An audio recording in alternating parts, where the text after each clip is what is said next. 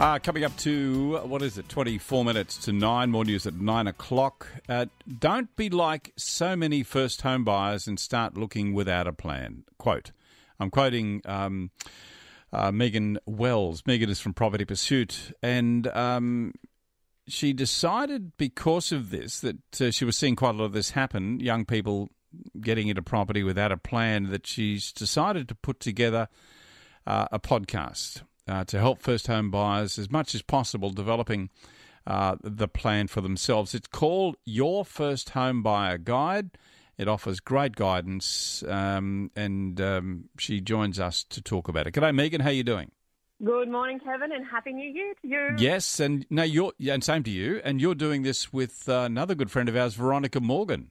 Yes, Veronica is a, a good friend of your show. Uh, she, of course, is a co-host of Location, Location, Location Australia, and Yeah. a fellow buyers agent in Sydney. So, uh, So- so we've got our why- together on this one? Yeah, no, I mean she's you're based in Brisbane. She's uh, based down south. What what brought the two of you together on this project?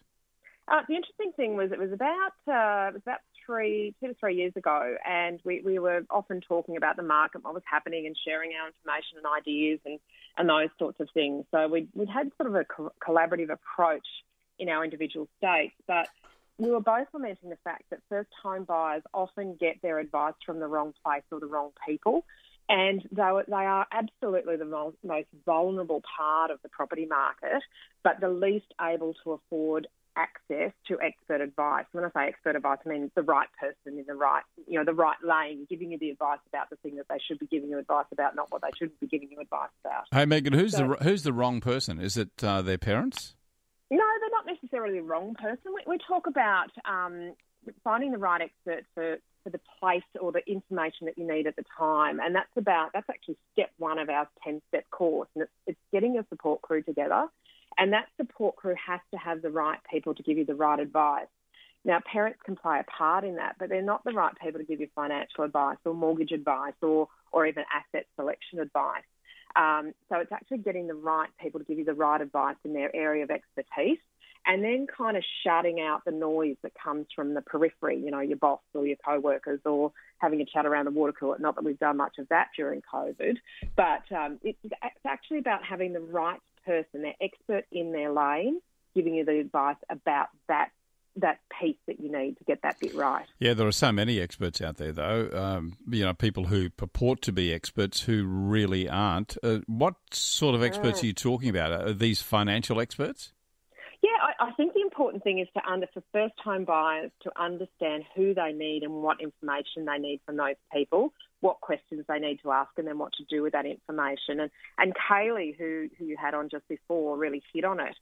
If you don't get the right information from the right people, that is the right financial planning advice, the right legal advice, the right mortgage advice, the right building and, and pest inspection advice, if you're getting that advice from the wrong people or, or that advice isn't in line with what your goals are, um, then you can really go down the wrong wrong path. And, and rent vesting is such an important one. When Kaylee said setting up that entity structure and getting the ownership structure right, whether it's tenants in common or joint tenants, if you're buying a house with a view to that turning into an investment property, then the structure that you have might be quite different to if it's going to be your long term home.